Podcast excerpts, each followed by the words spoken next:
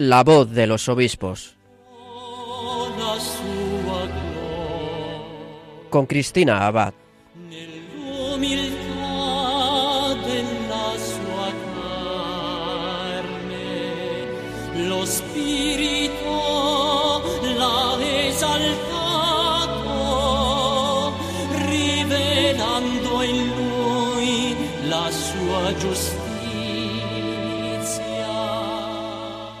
Muy buenas noches, querida familia de Radio María. Un saludo muy cordial de quien les habla, Cristina Abad.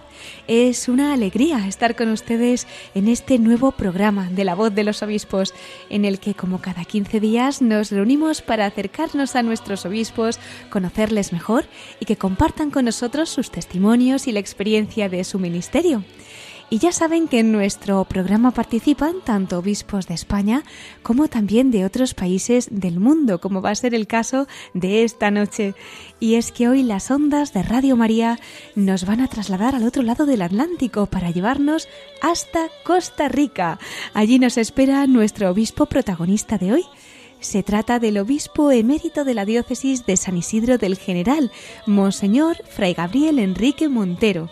Él es franciscano conventual y desde hace apenas unos meses es también el asistente nacional de la Milicia de la Inmaculada en Costa Rica. Él es el primer obispo del mundo que es nombrado asistente para esta asociación fundada por San Maximiliano María Colbe en 1917. Pues precisamente en este domingo en el que conmemoramos también la fiesta de San Maximiliano, también franciscano conventual, mártir de la caridad que desde la celda del campo de concentración de Auschwitz a la que fue condenado a muerte entregó su alma al Señor en la víspera de la Asunción, un 14 de agosto de 1941 y con tan solo 47 años, pues este hermano suyo, Monseñor Montero, no solo nos acercará a la iglesia costarricense que ha pastoreado y a la experiencia de su ministerio, sino que también tendremos la oportunidad de que nos hable de San Maximiliano, el loco de la Inmaculada, como le solían llamar, por su gran amor a la Virgen María.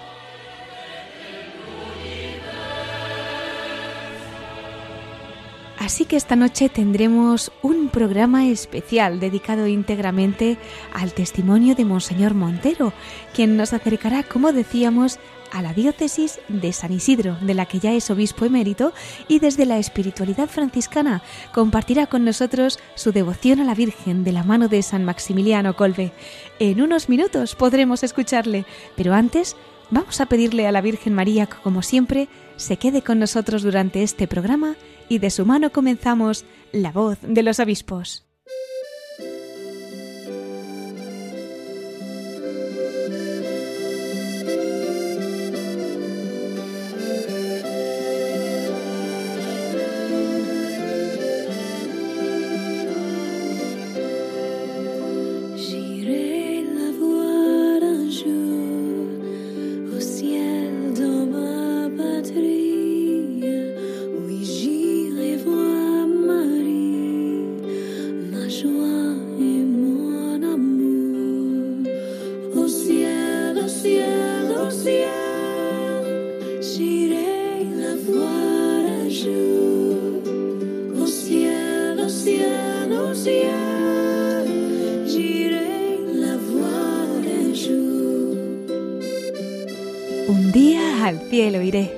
Esta canción era una de las preferidas precisamente del santo que conmemoramos hoy, de San Maximiliano María Colbe. Le encantaba entonarla soñando con el día en el que por fin, en el cielo, podría contemplar a su amadísima Virgen María. Pues ya con la mirada puesta en la gran fiesta de mañana, solemnidad de Nuestra Señora de la Asunción, y como siempre en este programa, de la mano de nuestros obispos, esta noche tendremos con nosotros, como avanzábamos, precisamente a un discípulo de San Maximiliano Colbe, por así decirlo. Como adelantábamos, es franciscano conventual, como lo fue San Maximiliano, y además es el primer obispo que ha sido nombrado asistente nacional de la Milicia de la Inmaculada, el movimiento fundado por el padre Colbe. Él es Monseñor Fray Gabriel Enrique Montero, obispo emérito de San Isidro del General. Nació en Moravia un 6 de noviembre de 1945. Estudió filosofía en el Seminario Central Mayor de San José y teología en el Instituto Superior de Estudios Eclesiásticos de México. Allí en México obtuvo el título en la Sagrada Escritura y el título de máster en estudios franciscanos en Nueva York. Hizo su profesión religiosa como franciscano conventual el 2 de febrero de 1965 y la profesión solemne un 24 de febrero de 1972. Fue ordenado sacerdote el 16 de agosto de 1973, pues ya esta semana también celebrará su aniversario sacerdotal. Muchas felicidades de antemano. Ejerció sus servicios eclesiásticos como vicario parroquial en la parroquia de Golfito. Fue maestro de novicios y postulantes en Alajuela, custodio provincial en Costa Rica, director de educación, director del Colegio San Francisco en Costa Rica, maestro de novicios en Honduras, responsable de la formación de los postulantes en África, asistente general de la Orden para África, Asia y Australia en Roma. También ha sido rector del Colegio Internacional de los Franciscanos Conventuales en Roma, custodio provincial en Filipinas y rector de la Casa de Formación de Teólogos Africanos en Nairobi, en Kenia. El Papa Francisco, el 24 de diciembre de 2013, lo nombró cuarto obispo de San Isidro del General, recibiendo la ordenación episcopal el 1 de marzo del año 2014 habiendo cumplido su misión el 13 de noviembre del año pasado y tras presentar su renuncia canónica, pasó a ser administrador apostólico de la diócesis hasta el 25 de enero del año pasado, en el que ya fue ordenado como obispo de San Isidro, Monseñor Juan Miguel Castro, pasando así él a ser obispo emérito. Bueno, pues vamos a dar la bienvenida sin más dilación a Monseñor Gabriel Enrique Montero. En una noche como esta, celebrando la fiesta de San Maximiliano María Colbe, es realmente un honor tenerle con nosotros. Muy buenas noches, Monseñor. Bienvenido a la voz de los obispos. Muy buenas noches, Cristina. Muy buenas noches y a todos también los que nos escuchan, pues desde ahora un saludo en, en la Virgen Santísima María. Pues muy unidos a toda la diócesis de allí de Costa Rica en la que está, a todo el país.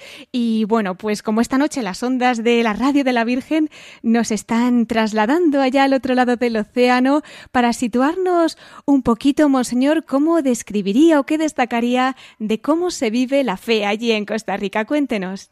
Mira, Cristina, es un país, eh, yo diría que típicamente latinoamericano donde hay un sustrato de fe cristiana bastante fuerte, donde toda una población se considera o se consideraba cristiana. Eh, digo cristiana por incluir un poco los católicos y los demás hermanos, pero fuimos grande mayoría católica, sin embargo esa minoría ha ido bajando, bajando, bajando y estamos ahora tal vez en un 50%, 52%, pero eh, no es eso, a mi parecer, el problema. Eh, el sustrato cristiano en general sigue existiendo, por lo menos a nivel devocional, de religiosidad popular, eh, sino que el problema lo veo yo y muy serio en que no hay práctica religiosa en la mayoría de esas personas que todavía dicen ser católicas, las estadísticas nos dicen que hay un 80% de esas personas que no son practicantes. Entonces, este es un dato, a mi parecer, muy preocupante pues vamos a unirnos en oración también para que esos porcentajes, ¿verdad? Pues el Señor los eleve para gloria suya y que se mantenga la fe y que crezca la fe en Costa Rica. Se lo pedimos esta noche, unidos a tantos oyentes que en diferentes países nos están escuchando. Bueno, y desde hace unos meses usted es obispo emérito de San Isidro del General, una diócesis que ha pastoreado, pues si no tengo yo mal los datos, desde 2014. ¿Cómo describiría pues la experiencia ¿no? de estos años al frente de esta sede costarricense. Bueno, Cristina, pues em, para gloria de Dios y de la Virgen Santísima, para mí fue una experiencia muy positiva, muy buena. Eh, creo yo que el hecho de ser franciscano eh, y el hecho de tener nosotros un cierto arraigo histórico en esa diócesis, porque estuvimos unos 50 años presentes en la parte sur de la diócesis. Ah, yo estuve dos años nomás recién ordenado. eh, pero conocía parroquias, parte del clero, un poquito el ambiente, eh, básicamente rural, eh, y claro, en desarrollo, como está pasando en todos estos países, pero básicamente rural. yo creo que el hecho de ser franciscano ya me daba a mí como mucha, mucha ventaja con la gente, porque la gente sigue teniendo un gran amor por lo franciscano, por todo lo franciscano. Bueno, pues eso sin ningún mérito mío, mm, pero eh, de allí también la colaboración del mismo clero, la colaboración de los ministros laicos, eh, a mi parecer fue extraordinaria y es una diócesis donde el elemento laico es muy importante y su formación ha sido muy importante de manera que desde ese punto de vista da gusto trabajar en ella y siempre fue para mí un gran placer. Hay que tener lógicamente en cuenta los problemas normales de cualquier diócesis o de cualquier clero. Eh, tampoco es que estuviéramos exentos de ellos. No, pero nunca contaron más que las alegrías de poder servir al Señor em, eh, en, en, condiciones muy, muy favorables digamos que esa balanza, ¿verdad? Se inclina, la inclina la Virgen siempre hacia, hacia el bien.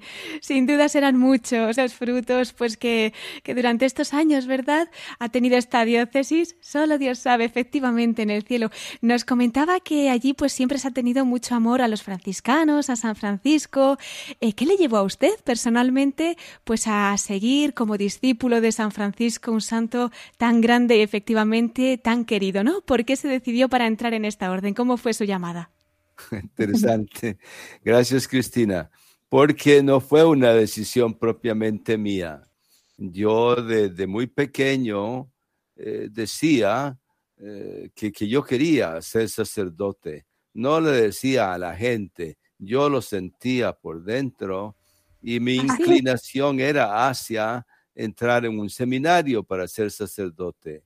Yo no había pensado en frailes, no les conocía prácticamente y no sabía hacer la distinción en ese momento en que tienes 13 años, 12, 13 años. Eh, lo único que sabía era que quería ser sacerdote. Y eh, quiso el Señor y la Virgen que fuéramos eh, aconsejados por un cuñado mío, que en paz descanse, para ir a un seminario en vez de mandarme a Honduras como querían algunos eh, religiosos que me iban a hacer entrar con ellos, dijo que había un seminario en Costa Rica, que por qué no íbamos allá a preguntar. Y resultó ser un seminario franciscano conventual. Y de ah. esa manera terminé yo, sin buscarlo, como un gran regalo del Señor, terminé entrando, bueno, formándome y y siendo fraile franciscano conventual, de lo cual vivo agradecidísimo con el Señor porque nunca me he arrepentido de ello, al contrario, lo he visto como un grandísimo regalo, tanto para mi espiritualidad como para mi labor pastoral. Pues entonces, efectivamente, ha sido San Francisco y los santos franciscanos casi los que le han elegido a usted, los que le han invitado a formar parte de esta familia tan querida, ¿no? Bueno, y además en... sí. Y en los diversos cargos que, que, ha tenido, ¿no? Pues a lo largo de su ministerio también ha tenido la oportunidad de estar estrechamente vinculado pues al ámbito vocacional, ahora que estamos hablando precisamente de vocaciones, ¿no? Países pues como Honduras, como Roma, varios de África también, en fin, imagino que son muchísimas las experiencias que ha tenido, pero si tuviera que escoger o compartir alguna especial esta noche, ¿cuál diría que podría ser la más gratificante o también pues alguna en la que haya experimentado las principales dificultades, ¿no? en estas naciones? sí, mira, más que ligado al campo vocacional, yo he estado ligado por bastantes años al campo de la formación, ya sea en mi propio país, eh, ya sea en otros países donde me ha tocado desempeñar ese, ese, ese cargo, ese oficio. Eh, yo estuve trabajando en la formación en Costa Rica, después también un par de años en Honduras, después de lo cual me tocó un año y medio más o menos en Zambia, en África. Eh, después también trabajé en la formación eh, en Roma con nuestro colegio internacional y después en Kenia eh, con una casa de formación interjurisdiccional en África. entonces, pues sí, ligado a la formación, experiencias muy significativas para mí es, e, es ver la presencia de este carisma al cual pertenezco como muy vivo en, todos esos países, ¿no? Un carisma que sigue suscitando gran atracción eh, en, en, las nuevas generaciones de esos países. Algunos quizá demasiado nuevos, porque son de, de, de, hace poco que llegaron al cristianismo. Otros ya de, fecha más antigua, eh, pero en todo caso, ver en esos diferentes países, en esos diferentes continentes, porque también trabajé en las Filipinas, ver en esos diferentes continentes eh, el resurgir de esta vocación, donde en algunos países uno tenía la idea que las vocaciones estaban en crisis, ¿no? Eh, eso de la crisis vocacional es muy relativo. Eso es en algunos países propios casi del hemisferio occidental, norte, y etcétera. Pero eh, hay países de estos otros continentes que tienen una gran, gran floración vocacional. Algunos también tiene sus crisis vocacionales, como es normal, pero esto siempre ha ido en la historia, eh, siempre ha ido en, sucesiones, ¿verdad? En diferentes momentos.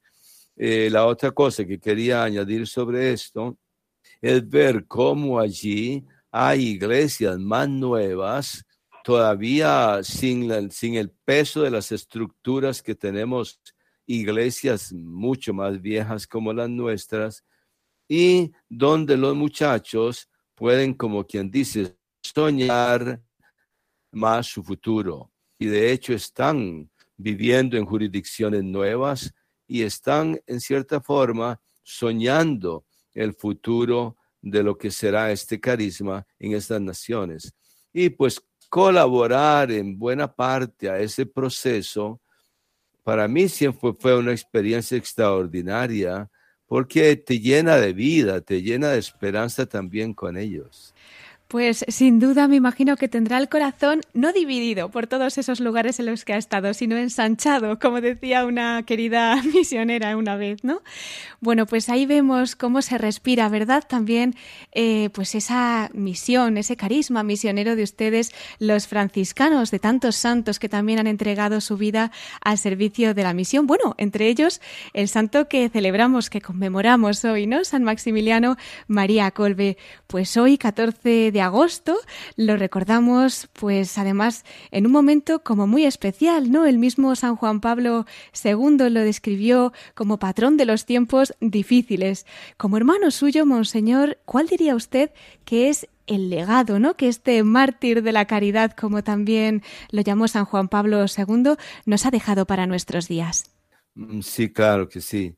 Eh, mira, yo considero que San Maximiliano Colbe el primer legado que nos dejó a nosotros como franciscanos conventuales fue el de, el de su santidad. Él fue un, un hombre santo y por tanto un fraile santo que vivió con amor, con alegría, con gran pasión, con gran entrega esta vocación. Eh, no es que fue un santo prácticamente que se olvidó de su propia vocación, no. Un santo muy ligado a la tradición franciscana, por ejemplo, con respecto a, la, a la, Inmaculada Concepción, eh, que tiene un aprecio enorme por tantos, tantos miles de franciscanos que en el pasado defendieron el dogma de la Inmaculada Concepción. Y y San Maximiliano eh, le tocó pues vivir eh, épocas muy posteriores, pero muy bien que recordaba toda esa historia en que los franciscanos jugaron un papel primordial en la defensa del dogma de la Inmaculada Concepción. Pero fue su santidad. Algunos eh, valoran mucho su aspecto misionero. Desde luego, yo creo que es un segundo aspecto que se tiene que valorar mucho. Eh, su eh, ansia misionera como un hombre que está pues empezando obras de gran importancia en Polonia, un momento, de un momento a otro se siente llamado a irse al Japón y, y, allá se da por entero por el Señor y por la Inmaculada, con una pasión eh, increíble, ¿no? Eso también lo considero un legado muy grande para nosotros, porque eh, la, la forma en que él vive su propio carisma, y la forma en que él vive la misión de la iglesia, a veces falta en algunas nuevas generaciones. Faltó también un poco en generaciones anteriores, pero es un aspecto que no puede faltar, el aspecto misionero. Y después yo creo que hay un aspecto muy fuerte, muy importante en San Maximiliano, que fue todo su aporte intelectual. Él fue un hombre de gran capacidad intelectual, que dejó muchos escritos y muy interesantes, y entonces el estudiarlo a él, el conocerlo en profundidad, digamos así, por lo menos a través de sus escritos, yo creo que para nosotros es de una riqueza enorme, como serían los grandes santos del pasado, eh, el mismo San Francisco, San Antonio, en fin. Entonces yo creo que esos son, entre otras, eh, son legados que Él nos ha dejado. Pues sí, realmente es verdad que, a través de toda esa obra, ¿no? Que además la providencia ha permitido que llegue a nuestras manos, podemos ver que, bueno, aunque mucha gente cuando escucha hablar del padre Colbe enseguida eh, se remite a ese episodio de Auschwitz, que sin duda pues fue eh, por gracia, pero una heroicidad.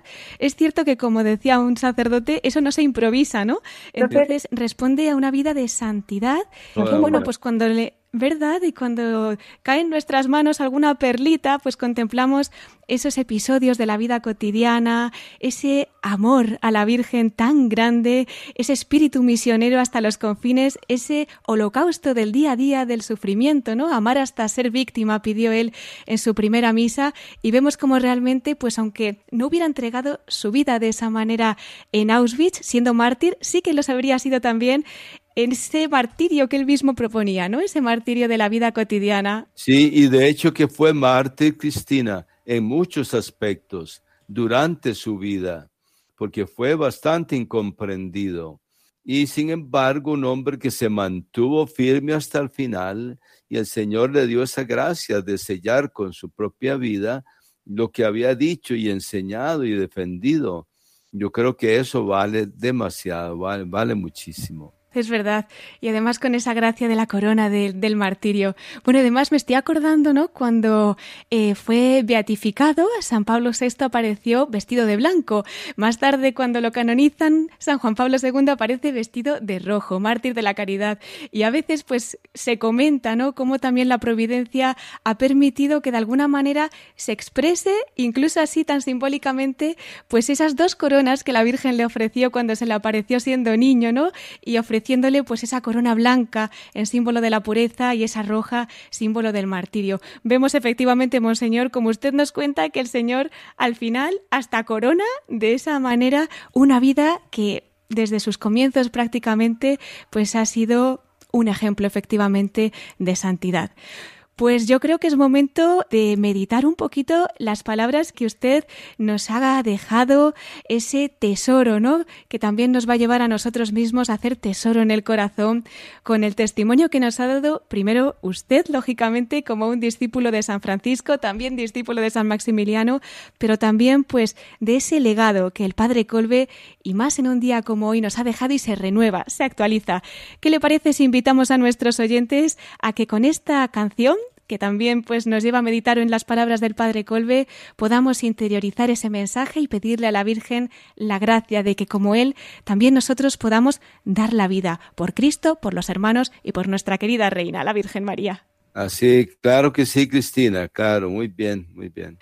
Pues enseguida volvemos. Les dejamos hasta entonces con estas palabras hecha música del Padre Colbe. Y continuamos enseguida con Monseñor Faray Gabriel Enrique Montero, obispo emérito de la diócesis de San Isidro, que desde Costa Rica nos acompaña esta noche en la voz de los obispos.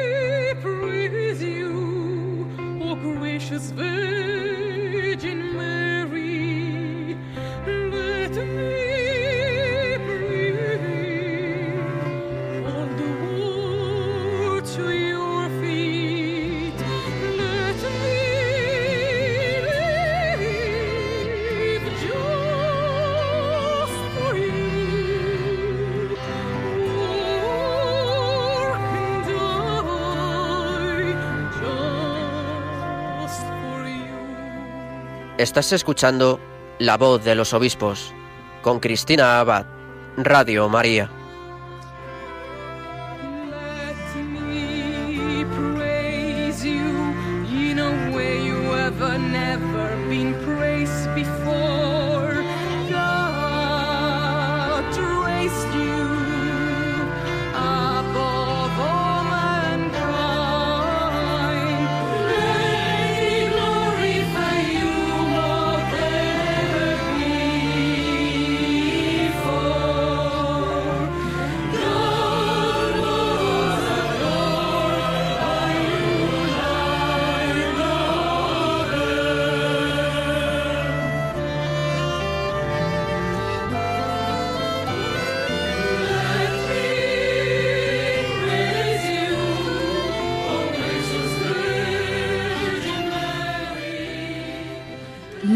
Praise You, concédeme alabarte, oh Virgen María. Recoge esta canción una de las oraciones más recitadas por San Maximiliano Colbe y que a su vez él la recogía del Beato Duns Scoto, también franciscano conventual, pues en este domingo 14 de agosto, en el que recordamos la fiesta de San Maximiliano Colbe, continuamos en nuestro programa con Monseñor Gabriel Enrique Montero, franciscano conventual y obispo emérito de San Isidro en Costa Rica. Él es además asistente espiritual de la Milicia de la Inmaculada, ese movimiento fundado por el padre Colbe San Maximiliano, que bueno, pues en una noche como hoy también él nos acompaña desde el cielo. Pues Monseñor, un regalo lo que continúa con nosotros, eh, acercándonos no solamente a la fe de Costa Rica, a esa diócesis de San Isidro que ha pastoreado a tantos lugares del mundo de los que nos ha porque también el Señor pues le ha invitado y le ha concedido la gracia de ejercer allí su ministerio. Y bueno, pues nos habíamos quedado en esas perlas ¿no? espirituales que nos ofrecía San Maximiliano Colbe eh, a través de su vida, a través de sus escritos, a través de las personas que le han conocido no hace mucho, ¿no? El mismo mes de julio, el mes pasado, pues fallecía allí en Yepocalanuf el padre Ignace, el último fraile que había conocido allí a San Maximiliano María Colbe. O sea, es un santo casi casi que de nuestros tiempos. Y bueno, pues como decíamos, providencialmente, hace unos meses usted también pues tiene la gracia de ser asistente espiritual allí en Costa Rica de este movimiento, ¿no? que fundó el padre Colbe en 1917. Creo que es el primer obispo que tiene este cargo desde que San Maximiliano lo fundara. ¿Nos podría contar qué es la milicia de la Inmaculada, qué llevó a San Maximiliano a fundarla? Sí, gracias por la pregunta, Cristina. Eh, bueno, pues, que esté claro, ¿verdad? Que yo estoy en este oficio sin ningún mérito propio, nada más por aquello de que estaba un poquito más disponible en el momento en que salí de, la diócesis. Em, después tengo que decir que mm, yo, yo siento, particularmente pienso, pero así también se lo expresaba él, por una parte, él es un convencido absoluto del papel fundamental que juega la Virgen María en la vida cristiana. Es un absoluto convencido, loco, como se le ha llamado en la Inmaculada, porque como pocos otros, él, él está absolutamente claro que la Virgen María no es un añadido, no es un apéndice en la vida cristiana, es una parte fundamental del proceso salvífico que Dios quiso para nosotros en Cristo y en su Madre María. Cada cual en su campo y sin igualarlos para nada, pero eh, San Maximiliano Colbe está convencido de eso. Convencido también, desde luego, ya hablamos de, la Inmaculada como tal, eh, de que ese mm, esa declaración que hizo la iglesia y que había hecho no muchos años antes, eh, es fundamental para la fe cristiana. Eh, después, otra cosa que lo llevó a él a, esa, a fundar la milicia fue la convicción de que el mundo andaba bastante perdido y estaba alejándose cada vez más de Jesucristo y muchos eran enemigos abiertos de la fe cristiana o de la iglesia como tal. Entonces el deseo de llevar a todos, ya fuera aquellos que no que le conocían porque nunca habían conocido el cristianismo, ya sea aquellos que se estaban alejando de él, de llevar a todos a Jesucristo de nuevo por medio de la Inmaculada. Él es absolutamente, está absolutamente convencido de esto. Eso, entiendo yo, fueron los dos factores principales que le llevaron a él a fundar este gran movimiento. Hmm. Un movimiento que, bueno, si bien empezó en Roma, ¿verdad? Se extiende en Polonia, se extiende en Japón, pero bueno, es que está ya, por lo visto, en muchos lugares del mundo. Y cuando San Maximiliano dice que todos pueden pertenecer a la Virgen María, en ese sentido lo quiere llevar al mundo entero, monseñor. Claro que sí, esa es la idea de él. De allí el espíritu misionero de que yo hablaba antes. Son esos espíritus universales, ¿no? Que no conocen límites porque Dios no conoce límites, porque la acción del Espíritu no conoce límites. Ellos no piensan en chiquito, piensan siempre en grande. Y, la causa de Cristo y de su reino son tan grandes que están y deben estar destinadas al mundo entero, que es una pena verdadera que haya tan poca gente que lo conoce a Él y a ella explícitamente entonces él quiere dedicarse por entero a esa causa y así lo hizo. Bueno, y ya que usted pues tiene por gracia efectivamente, como nos ha dicho, la misión de ser también asistente espiritual de este movimiento allí en Costa Rica, cuéntenos eh, cuál es su labor, cómo acompaña, qué es lo que tiene que hacer, ¿no? Para poder llevar a cabo pues también esta obra como discípulo de San Maximiliano. Gracias, Cristina. Eh, no, no, primero que todo debo decir que no tengo que hacer nada. Y no puedo, y no puedo hacer nada porque yo estoy aprendiendo mi misión. O sea que yo no soy una persona que tiene gran experiencia en este tipo de trabajo o de cargo. A mí me tocaron en la orden muchos otros y muy diferentes funciones, pero específicamente en la milicia de la Inmaculada, de cerca, vine a conocerla un poco mejor en Roma, pero eso por participar en algún congreso, por tener más roce con frailes que iban y venían o que la dirigían a nivel internacional. Sin embargo, yo no conozco de cerca y nunca he sido asistente espiritual de ningún grupo de la milicia inmaculada. Entonces, lo que estoy haciendo es conociendo a las personas, o sea, a los milites, para aprender de ellos poco a poco cómo es que ellos viven este carisma y tal vez pues con la ayuda de Dios y de la Virgen Santísima, ¿cómo puedo yo en algo ayudarles a vivirlo mientras ellos me ayudan a mí? Porque estoy seguro que son ellos sobre todo quienes me pueden inyectar más el amor a, la Virgen Inmaculada. Y, y en eso estoy, conociendo a las personas, los grupos, teniendo con ellos algunas celebraciones eucarísticas, alguna charla que me invitan o presentación. Eh, y en eso estoy nada más. Es muy poquito el tiempo que he empezado con esto, tal vez un mes y medio. De manera que puedes imaginarte, estoy totalmente en pañales, como dicen, ¿verdad? pues seguramente que allí todos los milites, ¿no? Como usted dice, también dan muchas gracias a Dios por tenerle como pastor y además, pues bueno, eh, de la mano de ese Maximiliano, un pastor elevado a la plenitud del sacerdocio, ¿no? En este tiempo tan breve, ¿no? Como nos dice qué es lo que está viendo, porque ya antes nos recordaba que el padre Colbe era un enamorado de la Virgen, el loco de la Inmaculada, efectivamente, le llamaban.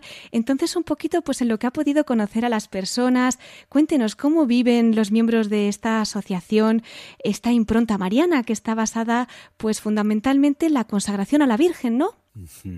Creo yo que ahí está el, eh, el eje central de su vida, de ellos la consagración, claro. Eh, uno de los factores no tan positivos que he encontrado, pero solo Dios sabrá, es que me ha tocado conocer esta milicia de la Inmaculada en este momento, donde venimos saliendo de dos años o dos años y pico de pandemia. Sí. Y donde, según yo entiendo, como ha sucedido con tantas otras cosas en la iglesia, perdió mucha fuerza no es que la perdió, es que, es que las expresiones externas de esa fuerza del carisma no se vieron con tanta claridad. Entonces siento que ellos lo que están haciendo ahorita es recobrar esas fuerzas, eh, recobrar incluso una cierta mm, membresía, porque había miembros que se habían perdido, mm, que ya no lo son. Y ahora, eh, imagínate que también, no, no, no muy bueno, pero así ha tenido que ser y gracias a Dios que así fue, estos que se han unido estos años, ha sido casi un trabajo virtual. El, el sábado pasado tuve, tuvimos un encuentro con ellos aquí en la casa nuestra, que supuestamente es sede a nivel de Costa Rica. Había unos 50, un poquito más de 50 personas que no se conocían, que estaban encontrándose por primera vez después de dos años y pico, o bueno, algunos son más jóvenes todavía, pero eh, para darte una idea de cómo está la situación.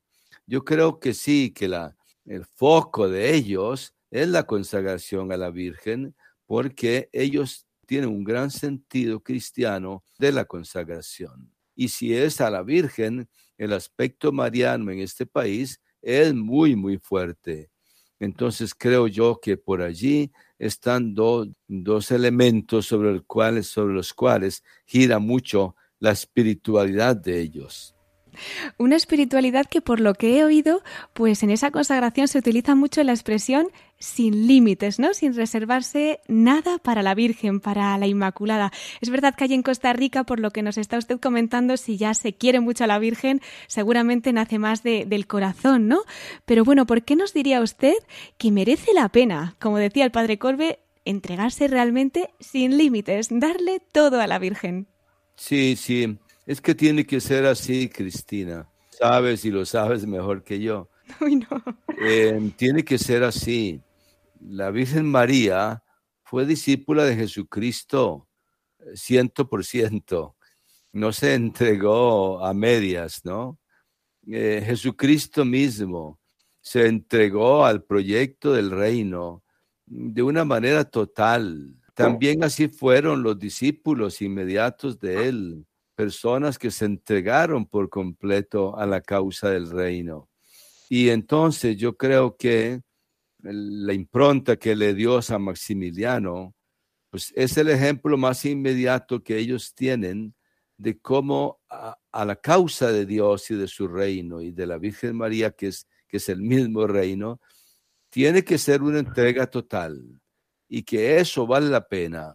Yo entiendo que San Maximiliano nos dice que vale la pena porque es la única manera de llevar a cabo la reevangelización del mundo, o la evangelización o reevangelización del mundo, porque el trabajo es tal, y como decía el Señor, la mies es tal que requiere muchos trabajadores, solo una entrega total hará que se pueda conquistar el mundo para el Señor Jesucristo eh, a través de la Inmaculada. Entonces yo creo que ahí está la razón principal que debe impulsarnos también a nosotros. De todas maneras, yo creo que tú y yo sabemos, ¿verdad? Y los que nos escuchan saben muy bien que nada sirve si te entregas a medias, que nada funciona. Pues es verdad, nosotros aquí en Radio María también lo vemos de esa manera, también estamos consagrados a la Virgen María y renovamos esta consagración cada 25 de marzo en la solemnidad de la Encarnación y tampoco queremos poner límites, ¿no? a esa misión que la Virgen pues continúa realizando. Le pedimos también al Padre Colbe, a San Maximiliano, que además pues seguro que intercede especialmente por radios como esta, ¿no? Como Radio María, porque él mismo pues era un gran promotor de los medios de comunicación y a través de todas las plataformas, ¿verdad? Pues él también quería dar cabida a ese mensaje, que fuéramos esos pinceles en manos de la Virgen. Por eso quería pedirle también un mensaje, pues para nuestros oyentes, para el equipo de Radio María, para toda esta familia de la Virgen y que podamos pues cumplir un poquito ese mensaje que usted ha compartido con nosotros esta noche, ¿no? Continuar esta labor de evangelización en el mundo entero para que realmente este mensaje llegue a todos a través de María. Mira, mira Cristina, yo la primera cosa que quiero pedir es que te hagan a ti asistente espiritual para la milicia de Inmaculada aquí. Porque estás muy, muy, muy con eso, muy, eres muy conocedora de todo esto. Bueno, eh, estoy seguro que lo harías mucho mejor que yo. Ahora, la cosa que me estás preguntando, o el mensaje que yo quisiera, es que nosotros escuchemos una vez más la voz del Padre Colbe. No, no le hemos dado la suficiente importancia, creo yo. Y lo digo por mi, por mi propia orden franciscana conventual y por muchos otros franciscanos no parecieran entusiasmados con respecto a la figura de un San Maximiliano Kolbe.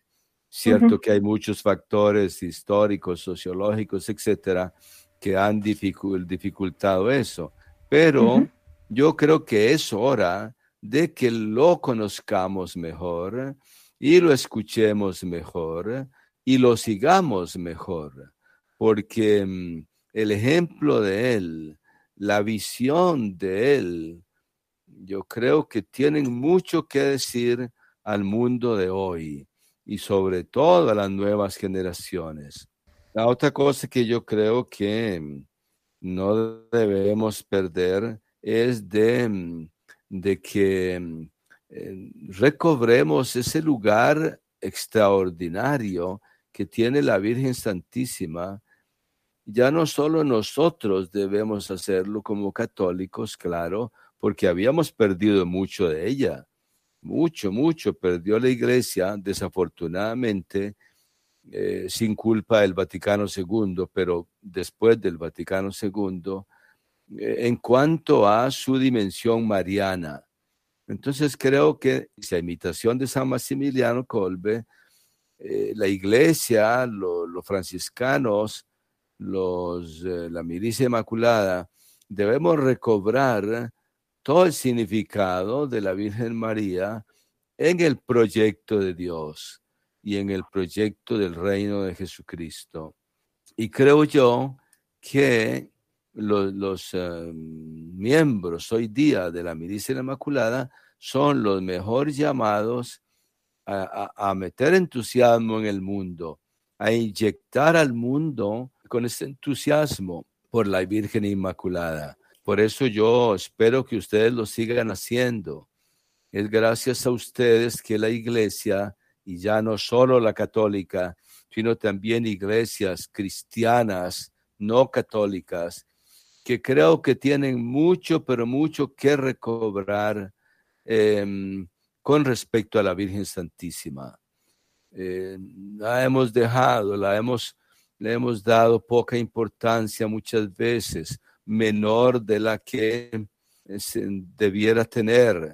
Y, y en el caso de nuestros hermanos no católicos, por el hecho de que no quieren caer, según ellos, en los errores de la Iglesia Católica. Creo yo que esos, esos prejuicios tendrían que ser superados. Es la Virgen Santísima la que va a llevar a la unidad entre los mismos cristianos y a la unidad del mundo en la persona de Jesucristo. E, e, e, eso es un poco lo que yo dejaría como mensaje pues muchísimas gracias, Monseñor. Realmente, pues Dios quiera, ¿no? Que, que, ese mensaje pueda llegar a muchísimas almas y que todo el mundo pueda descubrir, pues ese tesoro, ¿no? Como leía una vez en una novena precisamente de la Inmaculada, decía en la portada, María, nuestro todo para llegar al todo. Bueno, pues que de su mano podamos ir, como decía San Luis María Griñón de Montfort, de la manera más rápida, más segura, más fácil, hasta el cielo, ¿no? En esta peregrinación. Y bueno, pues en este domingo, también con esa impronta tan mariana, ya mañana celebraremos la solemnidad de Nuestra Señora de la Asunción, eh, una víspera además en la que efectivamente el Padre Colbe pues también nacía al cielo, qué fecha tan preciosa le escogió la Virgen, ¿verdad? Ya celebrando después la Asunción con ella. Eso es. Pues queríamos también concluir nuestro programa como hacemos siempre, ¿no? Desde el corazón de María y más en esta noche pues tan mariana y tan especial. Invitamos por tanto aquí a nuestros obispos a que de una manera pues más personal, ¿no? De corazón a corazón nos introduzcan también en el corazón de la Virgen. Entonces yo no sé si quería compartir con nosotros alguna vivencia, alguna anécdota que puede ser de niño, en su juventud, a lo largo de su ministerio, en fin, pero que recuerde realmente haberla vivido muy, muy en el corazón de María. Sí, bueno, yo, mm, yo he tenido, Cristina, desde, mm, sobre todo desde mi ordenación sacerdotal, el Señor me ha concedido, y la Virgen también, eh, descubrir bastante ese rol, ese, ese importantísimo lugar que tiene ella en la vida del sacerdote. Pero una cosa es descubrirlo teóricamente, otra cosa es vivirlo. Entonces yo he pasado las dos etapas. He vivido una etapa en que tú descubres, pero de una manera muy intelectual, muy abstracta, y en que descubres más la acción de ella concretamente en tu vida. Yo mm, eh, tengo que decir que mm, en primer lugar eh, empecé a descubrir que el Señor me hacía entender, digo yo, una serie de textos del Evangelio sobre la Virgen María que yo era el mismo sorprendido porque nunca yo había pensado en esa manera. Nunca recuerdo haber estudiado esas cosas sino que de un momento a otro, como que el Señor me las iluminó. Tiene que haber sido el Señor si, si no veo, no, no podían venir de mí y no podían venir de cosas que yo había aprendido en los libros. Entonces, para decirte que a lo largo de estos años ya como sacerdote, y algunos son bastante recientes, yo he ido eh, reflexionando, orando, elaborando eh, eh, estos textos que además aprecio mucho porque me han dado una visión muy diferente de la que yo tenía de la Virgen María. Entonces me ha llevado a admirarla y a amarla muchísimo más que antes, incluso como sacerdote. Entonces la presencia de ella ha estado ahí muy cercana yo logré en un momento determinado, por inspiración diría yo del Señor, poner en cinco pasos lo que yo considero las opciones fundamentales de la Virgen Santísima durante su vida aquí en la, tierra.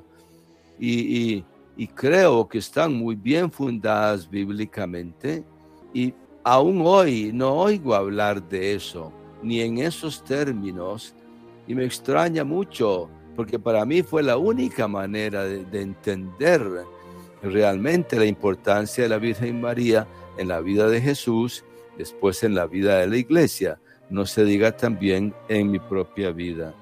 Eso es para mí de una gratitud inmensa porque yo no me considero el mejor discípulo de San Maximiliano Colbe para nada.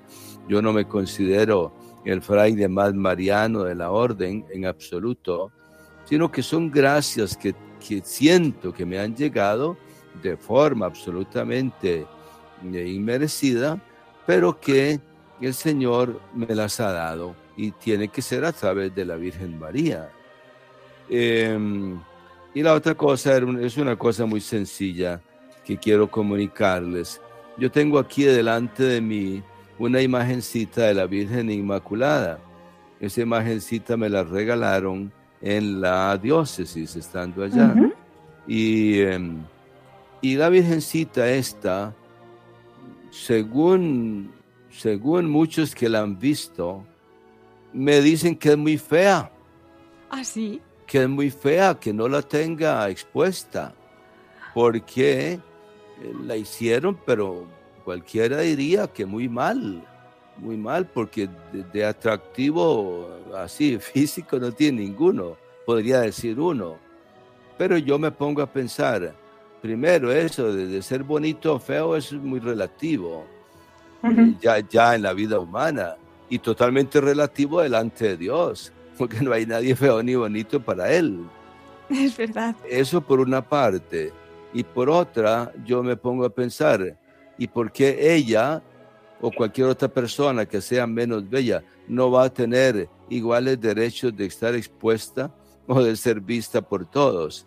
Cierto. Algunos me han dicho allá y también aquí, guárdala, no la, no, no, no la muestres. Ay, pobrecita. Eh, tiene tanto derecho como cualquier otra a estar, a, mostrarse, y, y, yo me siento muy contento de ello. Claro que sí. Pues mire, me, me estoy acordando ahora mismo de una monjita que solía decir que estas imágenes, que a lo mejor a los ojos de las personas pues no resultaban tan agraciadas, que decía que eran una fuente impresionante de bendiciones y de gracias, porque como no todo el mundo las quería y las miraba con esa fe, pues claro, creo que derrochaban una de gracias en, esas, en esos corazones, ¿no? Que sí que las amaban me diste una gran idea.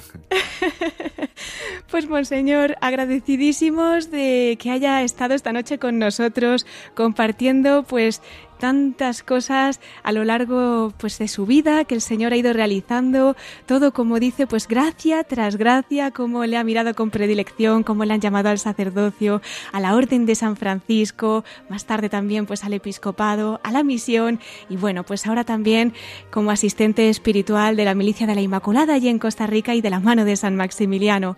Pues si nos da una bendición para concluir, yo creo que será una manera preciosa de sellar esta emisión también pues con esa bendición. Bueno, primero darte las gracias Cristina por esta, esta entrevista, esta oportunidad maravillosa de estar con ustedes. Pedimos del Señor su bendición. Que el Señor esté con ustedes. Y con tu espíritu. Que el Señor les bendiga y les guarde. Amén. Que el Señor les muestre su rostro y tenga misericordia de ustedes. Amén. Que el Señor les mire benignamente y les conceda su paz. Amén. Y que la bendición de Dios Todopoderoso, Padre, Hijo y Espíritu Santo descienda sobre ustedes y les acompañe siempre. Amén. Pues muchísimas gracias por todo. Realmente ha sido un regalo que nos acompañen esta noche. Le esperamos cuando quiera aquí en Radio María España, conectada siempre a nuestros hermanos de Hispanoamérica y en una noche como esta a Costa Rica. Pues desde allí despedimos a Monseñor Fray Gabriel Enrique Montero, obispo emérito de la diócesis de San Isidro. Hasta siempre con María. Bendiciones para todos.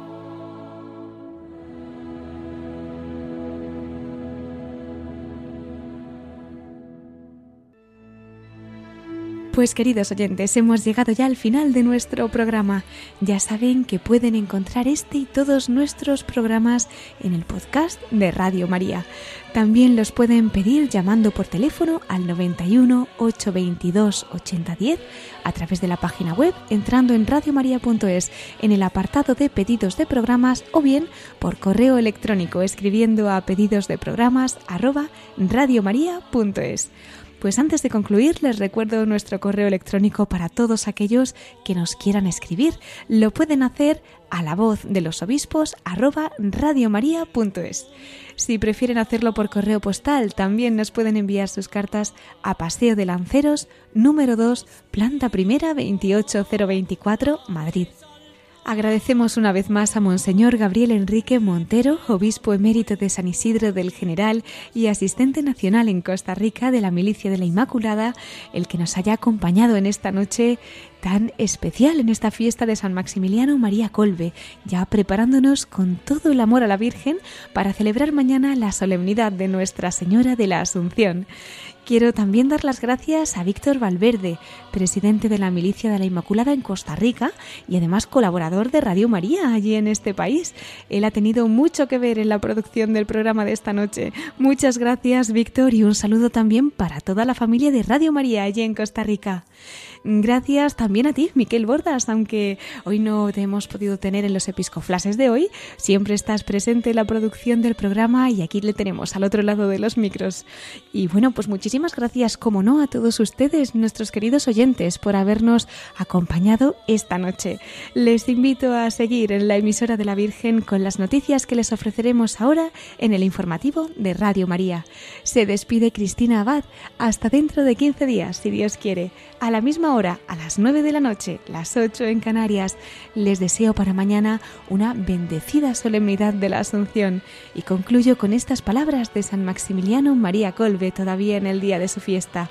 Amad mucho a la Inmaculada y pronto, muy pronto, seréis santos. Pues nos volvemos a encontrar en dos semanas. Hasta entonces y con María en la voz de los obispos.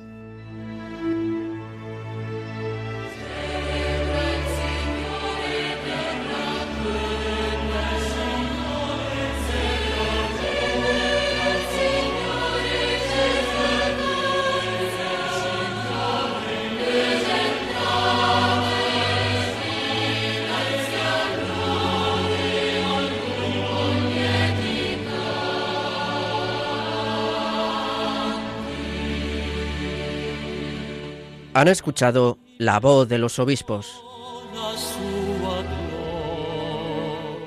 con Cristina Abad.